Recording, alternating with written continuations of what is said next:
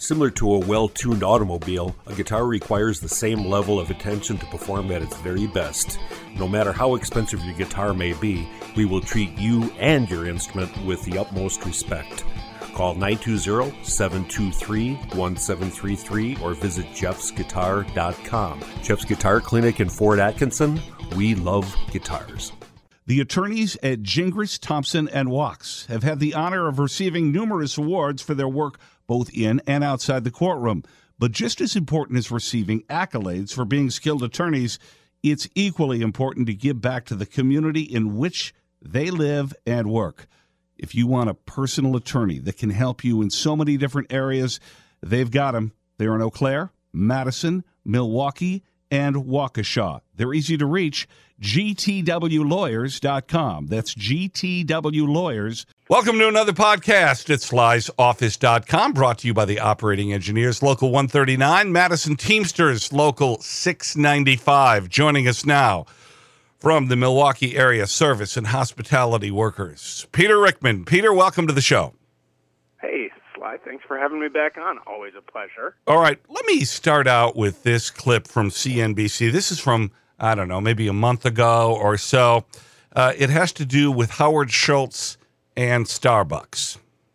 Hey, Kelly, the union alleging in that filing that Starbucks, via comments made by interim CEO Schultz, violated the National Labor Relations Act. The charge, the charge filed with the NLRB stems from these comments that were made by Schultz to U.S. store leaders last month that the company was reviewing its benefits program, but that new benefits couldn't legally be extended to stores that have unionized without separately negotiated contracts. Now, the union alleges, quote, Schultz's comments had an immediate and profound chilling effect on organizing campaigns nationwide in a letter obtained by CNBC from its counsel to the NLRB in Seattle. It offers workers to testify that Starbucks baristas read about the comments in media reports shortly before voting, and some pulled their support last minute, as a result, costing a union win at one location in Virginia. It also claims that store managers have, quote, parroted the comments, having a coercive effect on unionizing.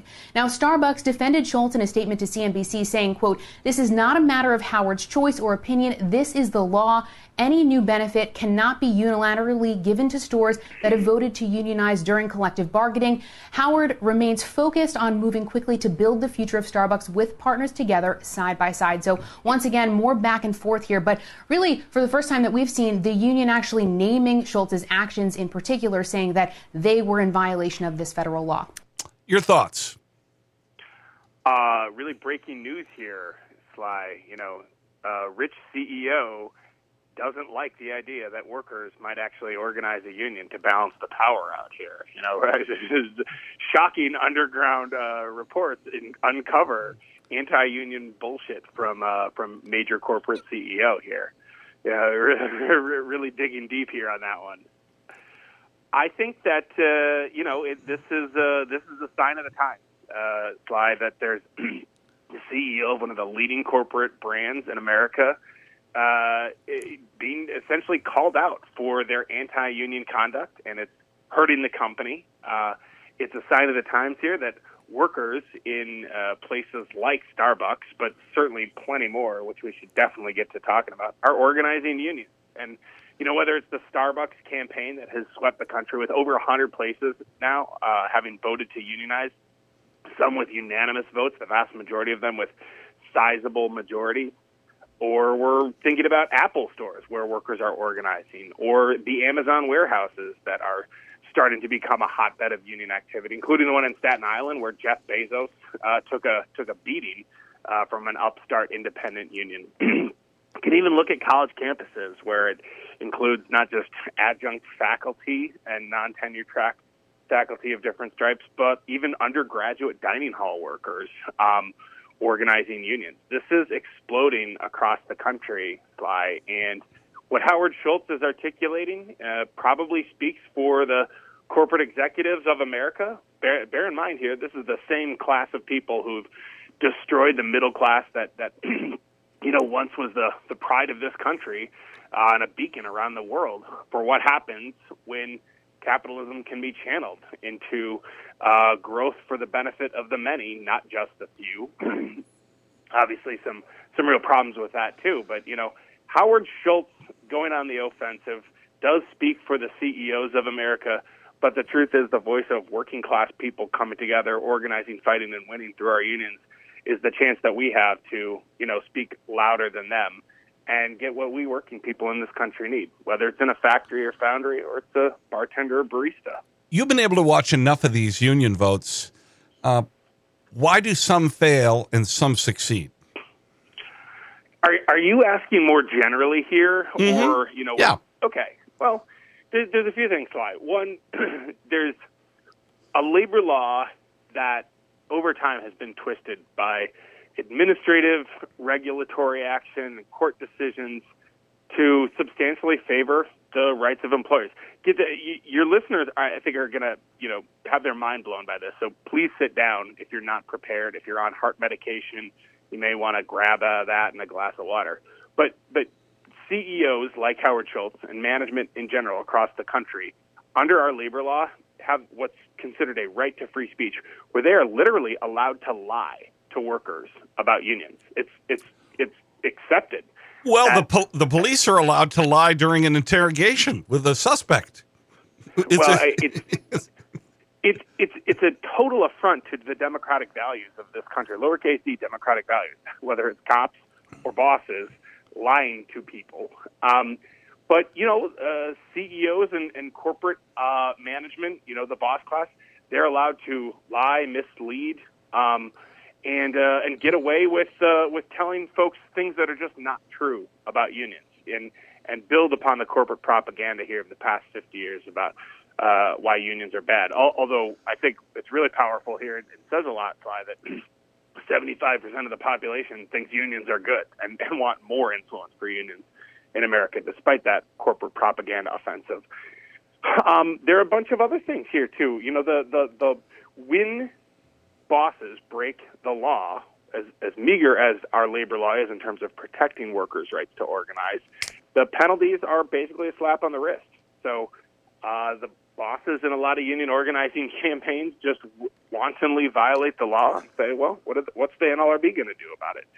Um, there's a whole host of other problems here. I, I don't think listeners really want to go into the depth and detail of every last thing, although I'm happy to do so.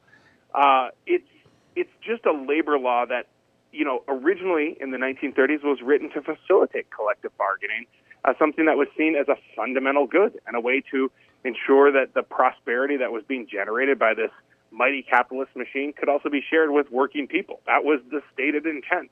But now our labor law has really been twisted around so much that it doesn't facilitate workers organizing unions. And when folks do go to NLRB elections and win, it is uh, heroic that, that workers organize through and around that. Um, so, you know, what's going on with the Starbucks Workers United around the country or the other folks that I've referenced here, organizing units, it's not just a testament to their fantastic, you know, organizing campaigns and their steely determination and just so many other superlatives. Um, I think it also does herald, Sly, that there is a tide being turned in this country. Not only were well, folks saying, yeah, unions are good. I, folks that said unions I, good, I see that. that. For years, unions were not on the radar of young people and and that is changing. Let me. You went to the University of Wisconsin, and while I'm sure you didn't spend a lot of time at Grainger Hall, uh, you certainly know that we always talk about indoctrination in colleges and the political right as talks about that. How much of the institute, the, the the institutions that teach young people to go to business school, indoctrinate them with the Howard Schultz attitude, and does that where some of this really starts? Well, I'm I'm sure that it does. I mean, I I uh, I didn't spend any time in Grainger Hall except well, to do uh, you what, know what, orientation for for some of the the graduate students there who are also teaching and research and project assistant in my capacity as the uh, principal officer of the, the the graduate student workers union there, the TAA. Um, I I haven't spent a lot of time in MBA classes. I did uh, I did in, in in undergraduate take some classes uh, and human resources. Um, and you know, I lucked out. Sly. I had a I had a, a professor in, in the at, at Miami University, the Richard T. Farmer School of Business. By the way, named for Richard T. Farmer, the head of Cintas, one of the most anti-union people uh, in, in corporate America in the past hundred years. Um, and uh, I was fortunate enough to have a professor there who had once worked for the NLRB as a as a third party neutral. Um, and even in those classes, just the textbooks that were used in, in human resources classes talked about unions as a third party, as sort of this illegitimate outside entity coming in, or talked about how unions inherently alter the labor market or impact the operation of a company. And there's a grain of truth even in that propagandizing. Yeah, unions do alter the operation of a company. They they put workers in an equal playing field on an equal footing with bosses. And yeah, they do raise costs for uh, companies. They put the cost of labor a little bit higher by paying workers more. Yeah, those are good things. All right. Certainly, that propagandizing does exist. So let's let's bring this to what's happening in Wisconsin today. The Pabst Theater Group workers have voted to form a union, even after the company that owns the Pabst Riverside and Turner Hall, if I'm not mistaken, uh, fought this. The election was 34 to 2. And I'm reading a quote from, uh, what is it, Kaylee Humphrey? And she, she, said something, uh, she said something kind of interesting. She goes, uh, I think the spectrum for what a union could be is definitely broadening. Uh, broadening. Explain that to me and from her, you know, you can't speak for her, but in the eyes of the, the, the people that are looking to unionize workplaces all over Wisconsin, what does that mean? Well, let me lay out a little bit of the picture here, Sly. You know, the, the history that you know your listeners uh, here will uniquely have access to because it's not something that's reported in the pages of the of the the conventional press that's out there. I think is actually pretty important here. And going back to the days before COVID 19 hit, a group of workers from the Pabst Theater Group got in touch with us. They had heard about what had happened with workers organizing at the Fiserv Forum and the kind of union contracts they had won and said, you know, we're not sure if that's exactly what we want to have, but we know that we need to have some power in the workplace. And so we want to we want to explore this.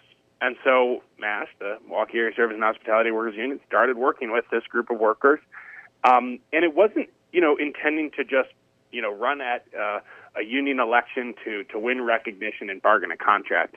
Uh, the approach that we took was about taking on issues that mattered to them and helping them figure out how to build their power so that we could, wouldn't just win a union election, but could deliver behind that because that's what workers wanted. They didn't just want to have a union in name; they wanted to be able to impact the issues that mattered to them. And it wasn't just wages; uh, it was things about communication in the workplace and holding management accountable. When management says X, they can turn around and say Y when there's not a union contract, um, and then change their mind to Z two days later. But with a, a union and a contract, these workers said we want to be able to get management to say X and do X.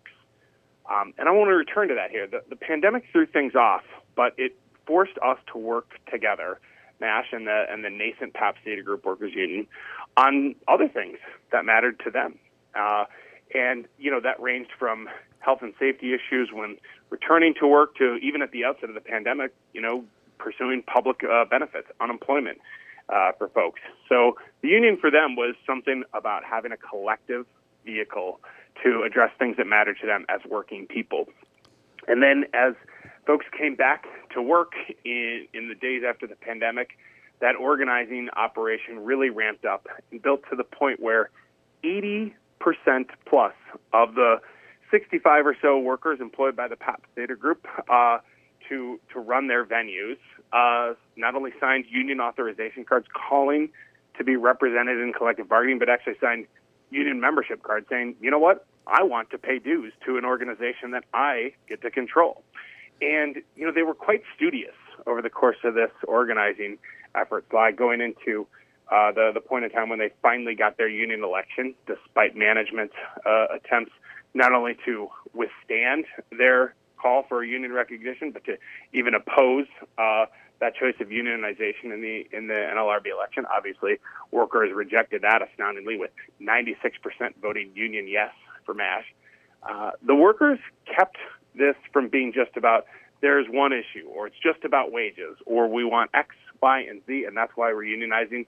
It was really about workers saying we want to have a voice and a seat at the table on everything that matters to us.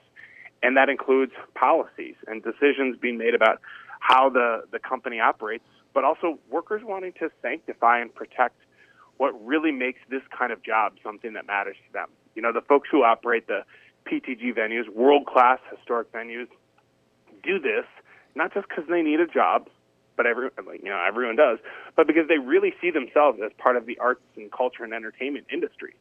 Workers make those industries go round, and they wanted to protect what makes that work so great to them. So, you know, the answer to your question, Sly, and, you know, whether it's Kaylee articulating that or any of the other, uh, you know, nearly two dozen people who participated in some way on, on our organizing committee, uh, so about a third of the workforce actually being part of the organizing committee, you know, they really said we need a voice and a seat at the table to fight for everything that matters to us as arts, culture, and entertainment workers.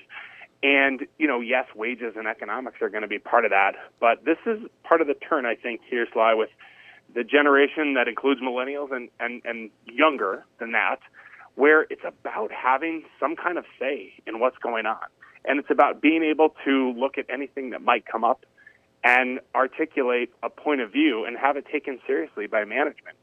Um, so, you know, the, the, the broadening scope here for these workers is about transforming the nature of work and the role that working people have in their workplaces, in their employers, and in, in, in the economy more broadly. And I, I think that's really part of what's making this exciting is, you know, it's not going to be headed off just by wages going up. Obviously, we're seeing that. Or, you know, a, a, a concession thrown their way by a given boss or, or by the government or, or whatever it happens to be. No, it's about uh, workers are demanding a voice and a seat at the table. We'll take a break. Peter Rickman, Milwaukee Area Service and Hospitality Workers at slysoffice.com.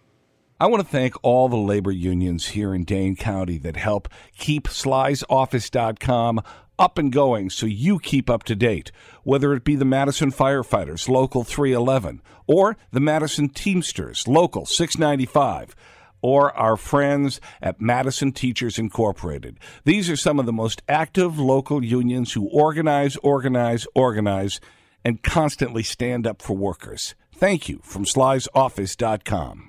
When you're looking for a new computer or need help with one you already own, call 231 8000 and Madison Computer Works will get things up and running for you. Madison Computer Works, computers that work for you.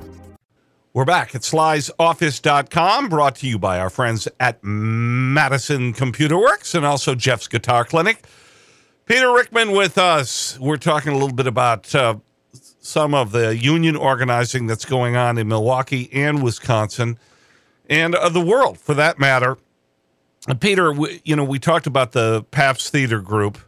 Uh, obviously, what happened at the Fiserv Forum, that, that was extremely cutting edge. But there's a there's a lot of places that have yet to organize. There's a, a couple new music venues that are going to be coming into play in the Milwaukee area. One at the site of the old Bradley Center, and the other on the, the where the old Ramada Hotel is is standing right now near Marquette. Uh, what do you, do you view those as opportunities? Yeah, I think that. Uh let me just uh, reflect on something here, Sly, before I answer that question directly. How important is it that you're talking on a podcast here, a media outlet with some reach about union organizing? I mean, that that's just really incredible here, and I think you know it's it, it's so vital that there are voices in media like you that talk about union organizing, not just you know unions are good, but here's what's going on with workers actually organizing. I just I had to reflect on that. well, let's put it in perspective. Think about uh, how we got to be friends. It was the the, the fight over Act Ten. And yeah. just a devastating blow to labor in Wisconsin, and uh, we pay have paid a big price for that. Uh, so from the from the ashes, this is the phoenix right? Yeah. right? I, I, I, like that. I like that. Yeah, yeah. Uh, uh, rising anew. Yeah, because well, uh, you know you're, you're, playing the long game here, uh, and think about all the. Oh, who, who's the professor uh, who retired from? Uh, was it MATC? was it Mike Rosen? Mike Rosen, yeah. one of my one of my mentors and friends. The piece that he wrote about what happened to Milwaukee and the labor busting uh, that went on even before NAFTA and all the other, you know, terrible policies that gutted the industrial base. Milwaukee was, and he quotes this. He quotes the Wall Street Journal that wrote a piece. Milwaukee was the star of the snow belt. African American wages in Milwaukee were higher than they were by average in America. There was something really good going on, but the pernicious capitalists uh, decided that workers were in concentrated factories, way too easy to organize, and they decided to break that up. This didn't happen by accident. Well, you know, it's it's interesting, and, and Michael and I and some of our, uh, our our collaborators and comrades like Bruce Colburn, another tremendous labor leader of that vintage. Um, you know, talked a lot about how the 1973 meat cutters strike that was broken by the uh, the bosses, you know, was heralded the approach that that came to be enshrined in in, in history and in popular memory with the the Patco operation of Ronald Reagan that that signaled open season on unions around the country. We saw it play out, you know, tremendously. And and you know, we've sort of worked with this this idea that what happens in Milwaukee doesn't just stay in Milwaukee. What happens in Wisconsin doesn't stay in Wisconsin. And you know, we saw that obviously in the in a similar direction with Scott Walker and that. Well, and that's why we that was that that was Scott Walker's model for doing what he did when he when he invited all his chieftains to the executive residence in Maple Bluff and they sat around the table and he toasted Ronald Reagan to that moment. He actually used that moment as his impetus for doing this. And and so I think you know the the flip side to that is what we can do in Milwaukee and what we can do in Wisconsin will project beyond our borders. I, I think that's always actually been true for some reason. I don't know. It just is. Uh, but that's what makes this organizing that is happening now in Milwaukee and and the the model that we're building here, you know, an industrial and sectoral approach so important. Just just imagine, Sly, if if we took every service sector job around the country in any given labor market and said, you know, these part-time jobs or these uh, these you know uh, these, these jobs that people have to work multiple of to be able to support themselves and their family and that don't have health insurance, don't have pensions you know, what if we combined that together and said all the employers in the service industry in a given town are going to sit at a table and negotiate with uh, with representatives of workers? And and they're going to agree upon one wage standard across the, the the jobs that people have. Every cook, no matter where they work, they're going to make X dollars per hour. Uh, and maybe we'll have some differentials for folks with additional skills and training or people who work different shifts. But you know, it'll be standard across the board. And what if all those service sector employees in a given uh, in a given market agreed to contribute their fair share based upon the number of hours they have folks working to a health insurance and a retirement fund that followed workers no matter you know where they're employed? And what if we had something there at the center of the labor market here that all the employers dealt with that uh, that was that was the, the the intermediary or the hiring hall, the dispatch place for for workers that helps employers meet their needs with the the labor they need, finding the cooks that they need when they need them, and takes care of coordinating all that that um, uh, part time work uh, across the, the labor market. I mean that that sounds like the sort of thing that might actually work for employers as well as workers alike, and that's what we're looking to build here in the service industry in Milwaukee. And we think if we can do it in Milwaukee, it's going to go elsewhere. And, and we started doing that, as you noted, with the Workers at Fiserv Forum. And we're building that with what's happened with the PTG operation. Bear in mind, this is a company that runs five venues, potentially soon to be six. Um, and as you referenced, there's a proposed uh, couple of venues coming down to the Deer District.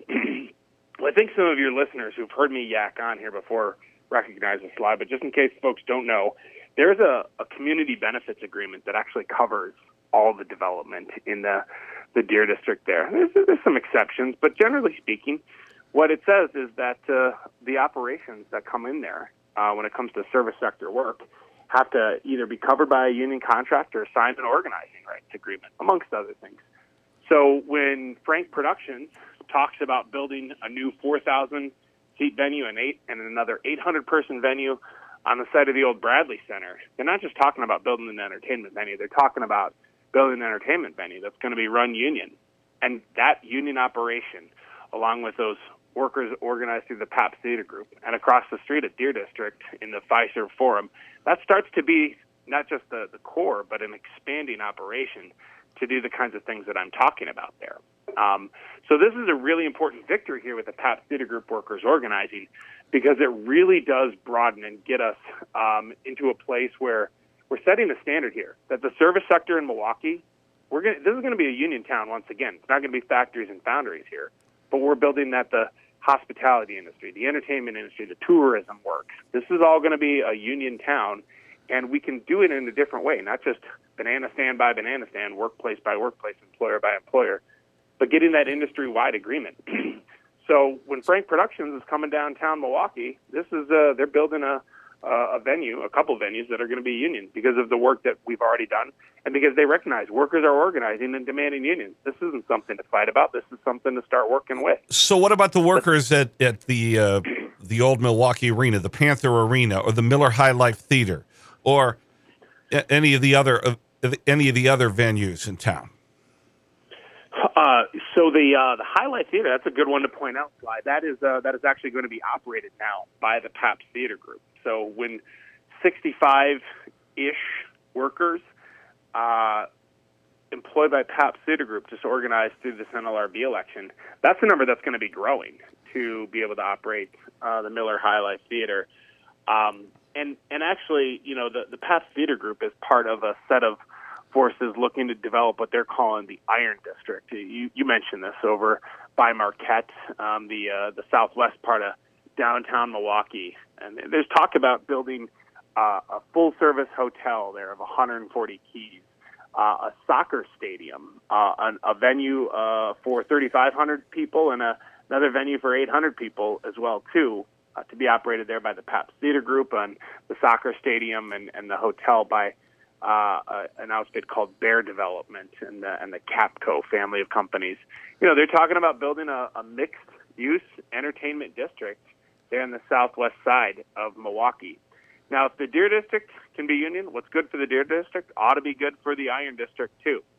And you know, Pabst Theater Group operating those venues, obviously that'll those will be union. But what happens with that soccer stadium? What happens with that hotel?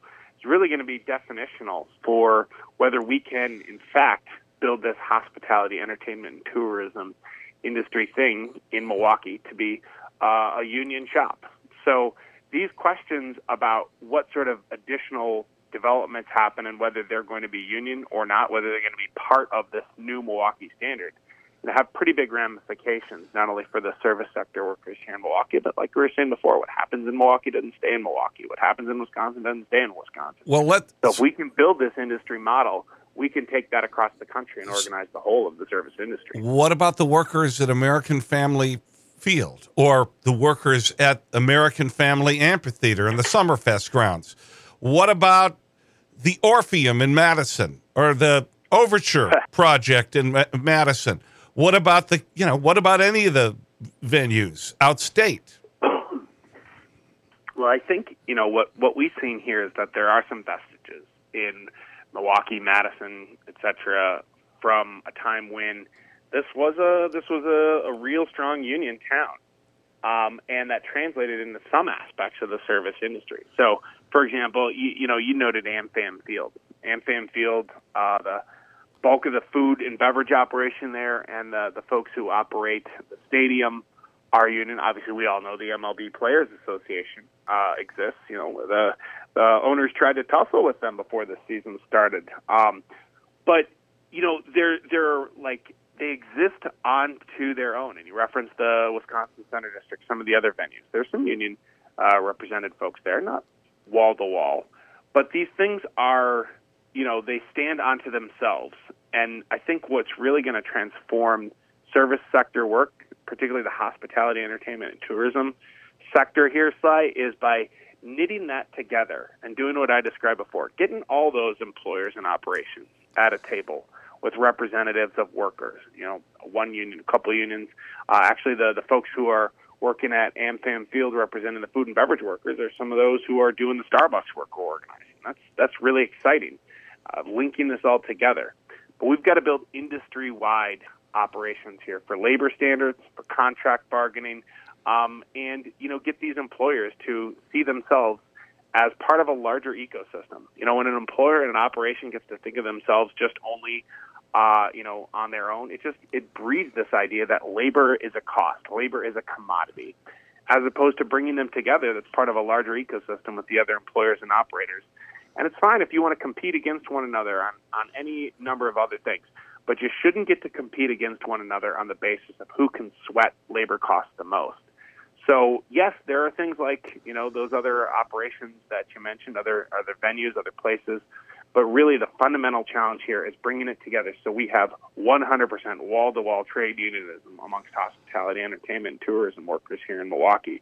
Because when we do that and we can uh, build this industry wide, this sector wide table, raise standards, change the way these jobs work, that's how we can transform the lives of the working people who run these world class uh, venues. Finally, uh, I would be remiss if I didn't ask about the Republican RNC coming to Milwaukee, um, and, and your thoughts about that. Uh, and, and how and a lot of people think it's just an automatic plus for the people that you represent. Yeah, it, it look, I, I want to take up one of the the parts of your question there, Sly. What do I think about it? Well, you know, the truth is, I don't know what what my opinion matters about it because you know I don't really get a vote on it. Uh, and you know it's, it's happening outside of, of, of just what the opinions of folks like us are. We we just need to recognize that. You know, I, I did take note of something that was represented in a lot of the discussion, and uh, some of our members and I went on down to Milwaukee City Hall to insert ourselves into this part of the discussion. You know, it's it's always you know represented whether it's an RNC coming to town or building some new thing.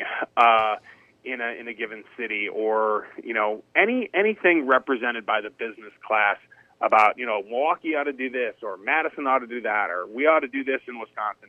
It's always just you know very sloppily and lazily asserted. Oh, this is going to be good for working people. Oh, it's going to be good for hospitality workers for the RNC to come here. Baloney. If that's true, let's get it in writing. Let's get a promise made. You know, that's what we do all the time in the union movement. We don't just take bosses' promises and say, "Okay, yeah, if you say so," because like we're not fat. I like that voice, Peter. oh, okay, yeah, whatever you say, boss man. Oh, oh, oh, okay. Um, I like that I get to do some of my voices here. Um, you know, we we don't just take that. And you know what? Any good business person wouldn't do that. They wouldn't say, "Oh, okay, yeah, whatever you say." They get things in writing. It's called a contract, and it's the way business transactions are structured globally, worldwide, everywhere.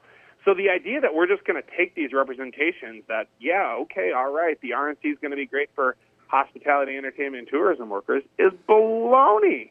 It's the height of ridiculousness, Sly. What we need to do is get these promises in writing. We need to start structuring these uh, these assertions and representations to to be, you know, accountable guarantees. Uh, so, you know, our, our organization here has gotten involved in the discussions about if the RNC does come, what needs to happen. And I'd say the same thing here about the DNC as well. And I was part of those conversations then, too. Uh, our organization was to ensure that, you know, if the DNC comes, we got to make sure that things are taken care of. Like, the Democrats are not exactly without fault when it comes to uh, saying big things about what's good for working people and then failing to deliver. So, you know, this to me is not about the RNC, the DNC, or, you know, any number of other things. You know, oh, let's just build a bigger convention center because we know it's going to do great things. You know, the truth is, great things will happen to the extent that they are required to happen.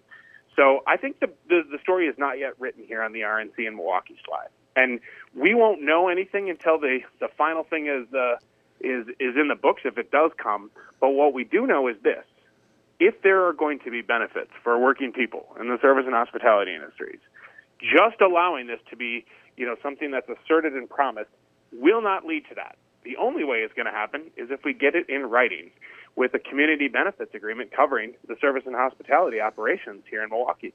So that's what we're going to continue to work for. Let's get this in writing. Let's get it in writing that the Iron District mixed use development is going to lead to good things for working people, just like what happened with the Deer District. Isn't and it? Let's ensure. Isn't Sorry, it interesting, ahead. though, a party that vilifies the city of Milwaukee and uh, structurally tried to throw out tens, thousands, hundreds of thousands of voters in Milwaukee and Madison would even consider coming back to the scene of the crime. It's really a remarkable thing. It's uh, it's more than ironic, Mr. Rickman. Uh, it is. I, I don't think you're wrong about that in many respects. I, I think that you know uh, the RNC they they want uh, they want Republicans to win Wisconsin in 2024, and I think they know that any little thing that they can do to to help ensure that you know the Milwaukee media market and media markets across the state are talking about Republicans and Republican ideas for a stretch of time that summer is uh, is important uh, for for them to be able to, to do so. Any little thing that they do to help them win Wisconsin is is pretty crucial. So you know I, I don't know if you've if, if you've noticed this Sly, but there are times when uh, Republicans are hypocritical uh, about things. I, I know it's it's I I, I I'm sorry I should have given you that uh, hope you're sitting down warning. Incomprehensibly. I know, I know. So uh, so maybe we can we can we can recut the tape and, and throw something in there first. You know, uh, if you uh, are taking heart medication, well, all all I can say is I hope some of their more pugilistic supporters that stormed the Capitol don't show up in our state. Peter Rickman from the from the Milwaukee Area Service and Hospitality Workers. Thanks for coming on Sly's office. Thanks for having me, Sly. Sly'sOffice.com. Thanks a million. Bye bye.